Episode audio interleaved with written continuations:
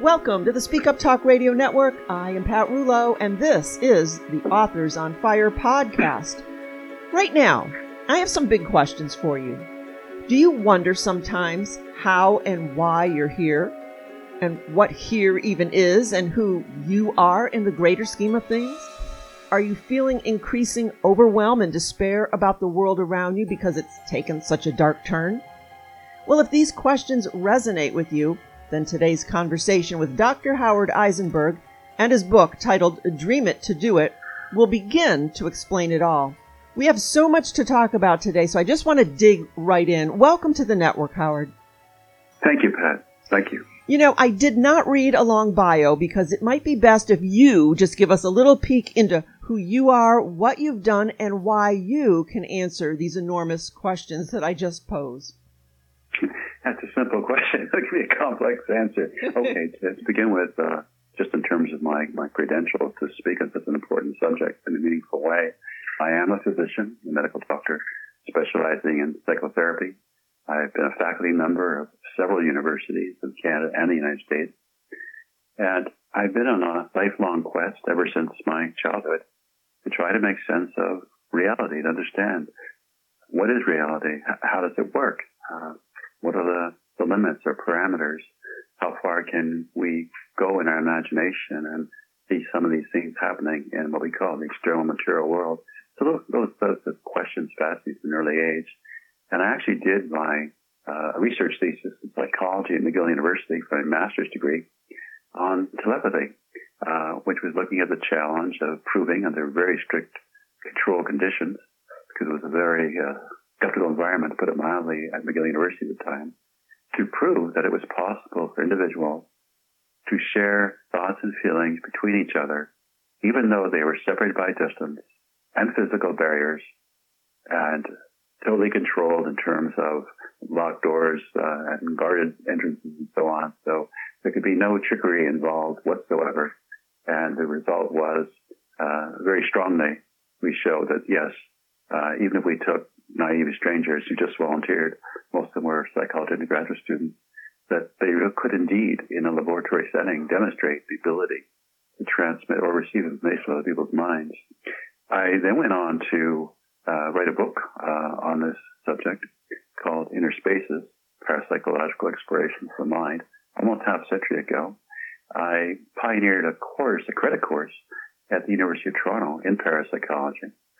And all along the while, I was continuing my work as a medical doctor and also involved in eventually working as a consultant internationally with corporations and government organizations as well. Variously involved in the subject of increasing people's awareness of better options, better choices, better resources, wiser decisions. And that's been kind of the broad theme, common denominator in my work in many ways, increasing people's awareness. And through all of this time, I was looking at things through very much of a scientific lens. I appreciated the notion that you don't just assume things, you test things out.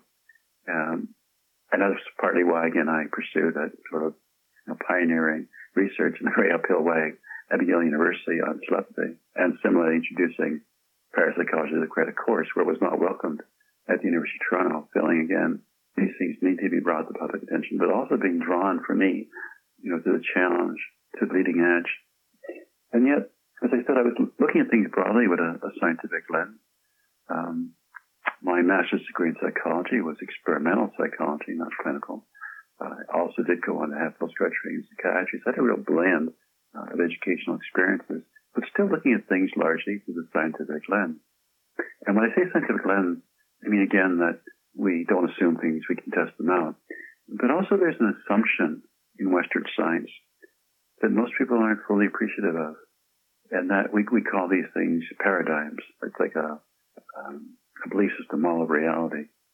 For example, as we know historically, there was a time when people did not believe that the Earth, our world, is round. They thought it was flat, and it would be dangerous to sail off at a distance into the ocean because it would fall off the end of the world. We can laugh at those things now, but at one point, that was a belief system for people. And our belief system today in Western science is what we call the materialistic reductionist paradigm of reality. In English, in plain speak, that means we assume that there's an independently existing material, physical world outside of us, and also that other people, other organisms, be they animal or plants, are totally separate from us as well. We have our own totally separate identity. And that's an assumption, but we're not taught it's an assumption. We're taught that's, factual, but it's an assumption. I can be back to that. And as part of that assumption, we also have here in Western science the assumption that our sense of ourselves, our awareness, our consciousness, our mind, come from our physical brain in our head. And strangely enough, Pat, that too, scientifically, is just an assumption. There is no actual scientific proof that the head brain produces our minds, our consciousness. All we have is what we call correlational evidence that if you stimulate or remove perhaps part of the brain tissue in various ways, be it naturally or through actions and so on, or disease like tumors and surgery, that there are changes in how people experience their awareness and, in fact, what they can perhaps do physically with their bodies in the so-called external world. But that's just correlational. That's not, proof of cause and effect. If you mess with your iPhone, your computer, whatever it might be, radio, TV, if you play around with it in a disrespectful way, so to speak, pour water on it accidentally, drop it, so on, something happens in life, you may destroy that device's ability to receive the signal, the information that normally it does have, and that also perhaps you can send out if it's two ways, such as with our cell phones and computers and the internet. But you haven't destroyed the source of the actual signal of the internet. Or if someone else is trying to send you an email and you cannot receive it at this point because your device is disabled, it doesn't mean it's still not out there in cyberspace. And then if you have a new computer or another device, that you can't access that. So again, it's not the source. It's just the receiver of it. And we believe it's a selective receiver.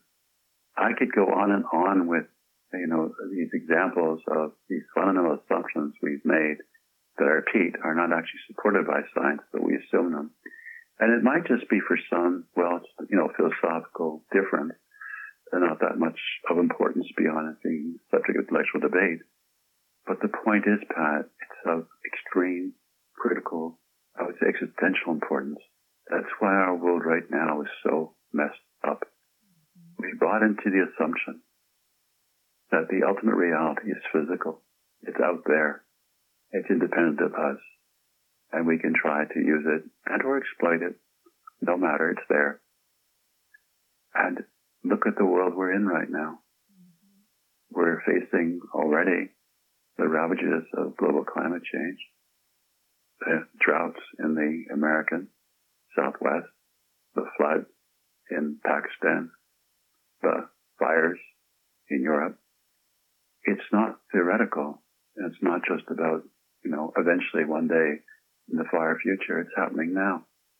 We're experiencing societal breakdown. In America, there's an incredible amount of divisiveness now amongst people.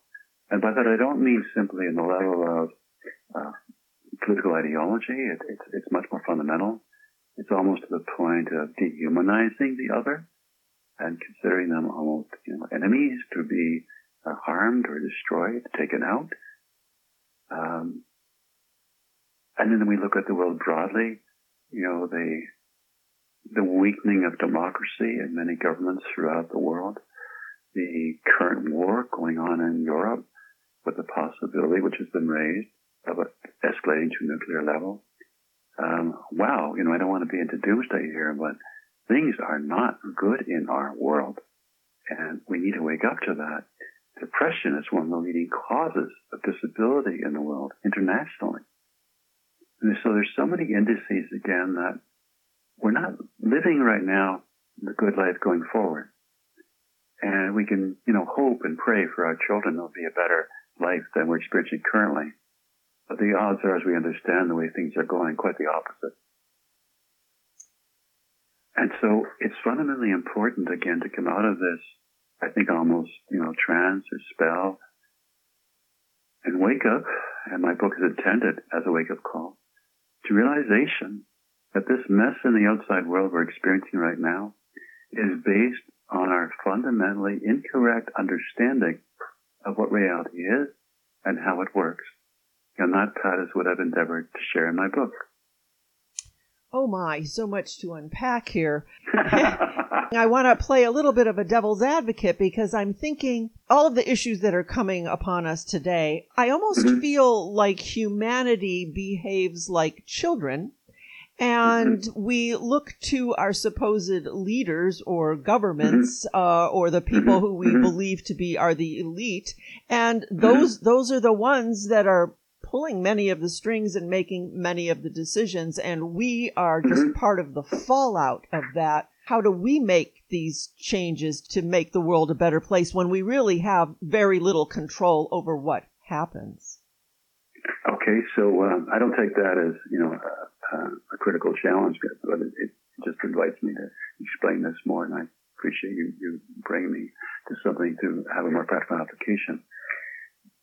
So yes, I mean, right now, as many are hearing about these days, it's sort of the 1% of the wealthiest people in the world who basically control pretty well everything in our material realm of life, whether we're aware of it or not, but in many ways they do. And one can attribute much of the problems that we're experiencing right now in the world to that imbalance. But even there's this other element in terms of understanding at our different level. So these breakdowns we're having between, again, people, cultures, countries, and even our relationship with our environment are all because we're getting into this illusion that we've assumed was real, that we're all separate. And the reality, as I present the evidence extensively in my book, is the exact opposite. We're not separate beings. We're not even separate from what we think is external nature. We're all connected to what the mystics call the oneness, of the allness. But I go into very deep evidence, even looking at things like the latest developments in quantum mechanics and physics, where the physicists are simply saying as well, fundamentally, there are no building particles atomically, which matter is eventually built out of and which we, experience and use and manipulate in various ways. They say when you really get down to the deep level of examining the structure of reality, it's not a physical reality. It is only probabilistic. They call it like a wave of probability. And for it to become, as they call it, manifest into reality, so you can actually maybe track it, see it, manipulate it, it requires the act of human consciousness. So consciousness to the physicist increasingly depends on its generation ability for everything. And I'll go into that a little later on, but I want to go back to the issue that we're having now in society and the power imbalances. So another aspect of this is the ego. In fact, I'm working on a second book right now on kind of ego management. The ego is what's causing the problem in so many ways, both individually and certainly at the 1% level. The ego is almost can be like a mental cancer, in the sense that cancer in the physical body, as we know, so to speak, wants to grab more and more territory and consume the body at people's peril. And similarly, the ego unrestrained will consume everything, and it consumes someone's sense of compassion for others or a sense of any accountability. And we already know through the news media broadly of some examples of these exact characteristics and behaviors out there right now. So the issue there is to learn not to be so caught up in our emotions. And right now, I would say fear and greed are prevailing, throughout the world on a more population level. Largely, it's fear. And at the very, top level, the 1%, if you like, put it that way, it's greed. But those are the two strongest driving forces. And even now, as we're facing challenges in our economy, like inflation, there are some people, again, from greed, who are using it as an excuse to, uber mark up their prices way beyond, which is the inflationary figures with support. And we're seeing more and more again of people just thinking of themselves, like me first. And what we have to do is change to a different mindset based on the reality, as I understand it, of a we mindset. Without you, there's no me. We need each other. We're all together in this. You can look at it, sort of poetically, as Shakespeare put it, we're all but players on the stage. But I think more powerfully, we do, coming back to what you mentioned before about our lack of control, that too is illusion. I say the only way out of the mess we're in, broadly speaking, is to go in. When we go in, we realize and can feel and experience our interconnectedness with each other and other aspects of what we consider the broader reality. And all of the developments, all of the things we consider as discoveries, inventions, constructions of humankind since the beginning of history, all of it comes from the human imagination. All of it, no exception. And I give some very detailed examples in my book of that. It's not just a claim. Even Einstein, at the tender age of 16, was already playing with his imagination to eventually understand how the universe works and give us the basis of today, largely, of modern physics as we know it. So the imagination is something which we have discouraged in our culture. We, when kids are, for example, in primary school, if they're caught so-called daydreaming, they're reprimanded by their teachers, stop daydreaming. Perhaps parents too, if the students are supposed to be studying at home. But we're killing the source. That ability to imagine things differently, almost magically, because there's no sort of constraints or the laws of science, so-called, or economics don't apply in the realm of the imagination. We're robbing ourselves, again, of the source of our creativity. Another very profound resource we have when we learn to go within is our intuitive ability, our intuition, our ability to know beyond the historical knowledge or beyond, again, what other people are able to even calculate on their computers or find in their population surveys, whatever you need. It can go way beyond any of those, both in its speed and its accuracy. And again, that comes from within. Your thoughts on imagination and intuition, how those are pretty much thwarted, as you said, these days as technology mm-hmm. has taken over. I never see anybody even having a human connection or a conversation. You go to a restaurant and even, spouses and children and family, everybody is glued to technology. And so there's no room for imagination or intuition. So how do you wake people up? Well, in my case, I felt a call, literally, to write this book. Mm-hmm. And I felt such an extreme call to write it, even, potentially risking my own professional reputation, and to do it as fast as, humanly possible. For people who aren't familiar with book publishing, it can take about 3 years to bring a manuscript to the attention of an agent who will accept it, right. Then convince a publishing company to accept it, and then to deal with the revision that they may ask for the manuscript before it goes to production. So you're looking at about 2-3 years mm-hmm. to get something like that out. I did mine in 5 months, and I did it by self-publishing, so I had to take on that financial burden as well. But again, as I said, I felt called. I knew what I was aware of. I care. The wrong people are speaking out and controlling us in many ways, as our so-called leaders. And I felt I have this obligation. I have this obligation to humanity mm-hmm. for now and the future. Yep. And in these interviews that I'm having now, similarly, I'm trying in whatever I can, without in any way trying to constrain the subjects or the tone of these interviews, to be as open as I can and sharing this with as many people as I can. Mm-hmm. I think these are desperate times. I think we really are facing existential threats. I'm not the only one who thinks that. It's just not well known publicly. Right. For example, the Bulletin of Atomic Scientists, of highly respected international scientists, create what they call this doomsday clock way of somewhat keeping track of the probability of our potential extinction they graphically sort of illustrate it as, you know, how many minutes the clock may be set before midnight, and midnight being, again, catastrophe, annihilation. Just a few weeks ago, as you may know, Pat, they set it at the unprecedented short interval of just 90 seconds before midnight, before extinction. These are scientists all over the world, highly respected. These are really scary, serious times. So again, back to your question, I'm doing everything I can, and for any of your listeners, if they know of other opportunities where I can help share this message, I'm more than glad to. Thank you. Why I'm here. Yeah, thank you. We need to get copies of your book to those with the ego unrestrained. It's in process. I'm working on it now. You talk about connecting. They're critical. No.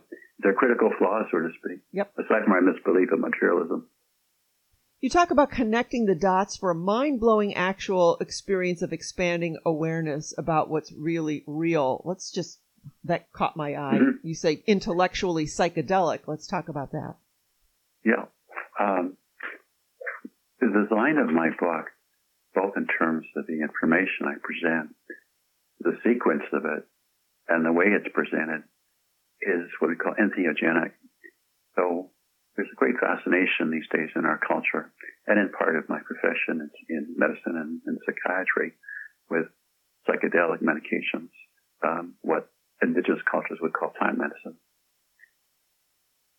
And I have found a way to, without any medication, without any drugs, if people are open and read my book slowly with reflection, because it's not a normal small book aside from the provocative subject matter within it, it's almost like, in terms of the amount of data within it, comparing an old-fashioned transistor to the modern semiconductor chips, which have billions of transistors in a single chip. So I don't know there's any, honestly, other books out there that information dense, but it also means the information's there, but it's a challenge. It's a book to be read very slowly, savor it reflectively. And if you read it this way, it will expand your awareness. You will have the psychedelic appreciation of the arbitrariness, of the limitations of the way you've been thinking of yourself and our reality. You have a much more expanded consciousness. And it's not just, again, on a theoretical level, because part of the book, near the end of my book, is to actually give very practical opportunities for my readers and listeners to test it out for themselves. It's not just theoretical. It's how reality works. And to quote the Bible, "Ye shall know the truth, and the truth shall set you free." I was thinking about you. I woke up in the middle of the night last night thinking about your book and thinking about how it needs to be read. When you first sent it to me, I opened up the file on my computer. I started to read it, and I thought, oh my, reading this online while I'm trying to do 100 other things is like trying to drink a fine glass of wine out of a styrofoam cup. Yeah, out of a styrofoam cup, driving 100 miles an hour down the highway. I might be able to consume the wine. It does nothing for me. I can't savor the flavor or feel the jamminess of it. Or this book does need to be read slowly. And for me, I almost need a physical copy so I could read with a pen in my hand, you know? And that's a good point, Pat, because it's right now it's available in 4 versions. So hardcover, paperback, ebook, and audiobook. And my personal preference for what I would hope people would obtain would actually be the hardcover copy. Because it introduces your awareness to it in a somewhat deeper way, as you said correctly. We're living in an extremely distracted environment right now, which again is part of our problem. And going back to the example of people, you know, being so caught up in their cell phones that even when they're together, you know, physically over a meal or for whatever, they're often looking at the screens or when they're walking down perhaps the street, whereas they previously maybe would have been looking at people, smiling, saying hello occasionally. They're looking at their screens, their phones. And unfortunately, we see, of course, with driving sometimes, we call it distracted driving. So we really have this problem again of being so distracted by all these things around us. And some of us similarly have a different challenge in the sense that we just tune out because so much, right, we don't even try anymore. Mm-hmm. So I think when you get the physical book, it brings you more into the moment, the present, which is part of the key aspect of understanding reality. It's the moment. It's now. It's the here and now. This is the common teaching of all the old mystical teachings. This is the experience people have on psychedelic substances. It's only reality that we can experience is right now, this present moment. But that's not a restriction. When you understand that, I mean, then you can connect, because we're all connected, to your deeper underlying source, where again, we have this unlimited amount of imaginative capacity and intuitive wisdom. And this is not just an ability to understand things differently. It's an ability to use the New Age term, to work with manifestation. Manifestation can be real. These things, again, going back to experiences, we have it in this realm of reality, because I think it was level or realm. So in this level of reality where we seem separate and material, we have all types of things that we play with and entertain ourselves with. And it's okay if we're not caught up in it. In Buddhism, for example, they speak of the concept of non-attachment and the impermanence of things. So it doesn't mean if you understand this greater sense of reality that you still can't have any sense at all of individuality. You still can't enjoy, for example, what appears to be nature outside of you. But it's not as fixed. It's not as separate. There's a connectedness.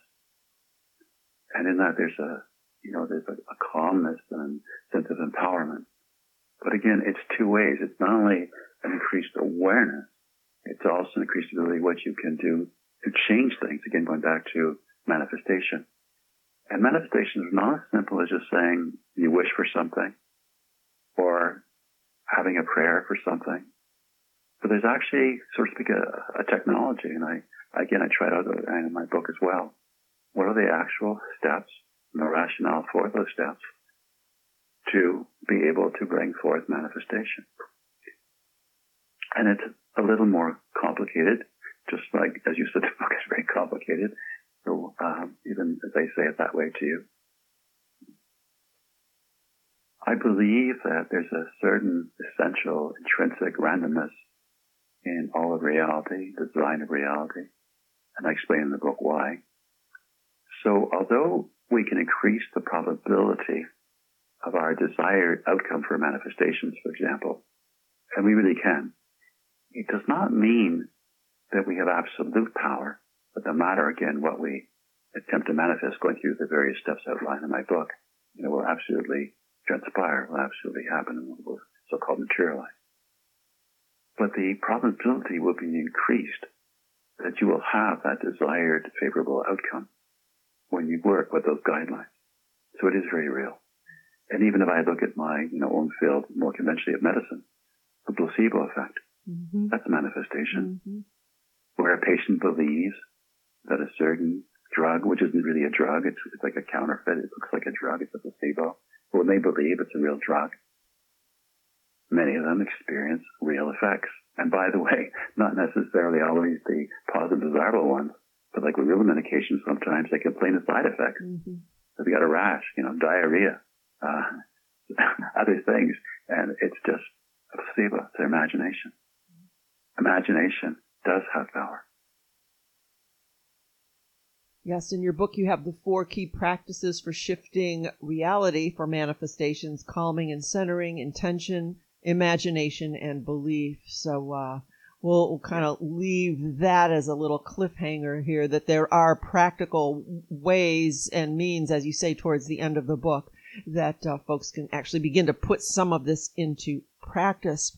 We're going to begin to wrap up here. You sent me a fun fact that I have to talk about. You say you typed your you typed your entire manuscript with just one finger. That's true. Why? I never really learned how to type, and just shortly before I started working on the book, I developed a medical condition called trigger finger, and I had to have some hand surgery, which didn't go that terrifically well. So, yes, I ended up typing the entire manuscript myself with one finger. Wow. This is so strange. I haven't heard of trigger finger in a very, very long time. I do work with essential oils, and I just had someone email me this morning that wanted to know if there were any kind of essential oil blends that might help him with trigger finger. And now you just said that, which is just well, this is an example we call meaningful coincidence or synchronicity, more technically. And we're more open to that. There's a lot of that we experience. Yep. Yes. And you do have to be open and see it. Most of what you're talking about, I think folks are so closed off, as fear makes people closed off. Technology closes people off. These last few years with the pandemic and all has just really closed people off. So for the opportunity, let's look at it from a positive side, the opportunity for people to expand and to become more aware is never before been this heightened. And that's why I'm so happy you rushed to get this book out, because there is no time. There's no time to wait to read this and absorb it and become it. So title of your book is Dream It to Do It, The Science and the Magic by Dr. Howard Eisenberg. If you would share any place folks can go to find out more about you, your work, and get copies of your book. Well, they can find about me through my own website, which is drhowardeisenberg.com, and Dr. is just DR. So again, drhowardeisenberg.com is my personal website. If they want to obtain the book, the easiest way for most people in the world right now is to obtain it online through Amazon. In the U.S., you also Barnes & Noble. In Canada, additionally through Chapters and Indigo, but primarily online retailers such as Chapters. As I say here in Canada, Indigo, Barnes & Noble, and Amazon. Right, so the website, drhowardeisenberg.com. Thank you so much for this today. It weighed on my mind all night because I just knew there was so much to talk about, and I knew we weren't going to be able to touch on all of it, but I'm hoping it's just enough for people to say, it's time for a change. We need to look at things differently, and I know that your book will really enlighten and help, so thank you. Thank you so much, Pat, for your interest and also for your listeners. Thank you.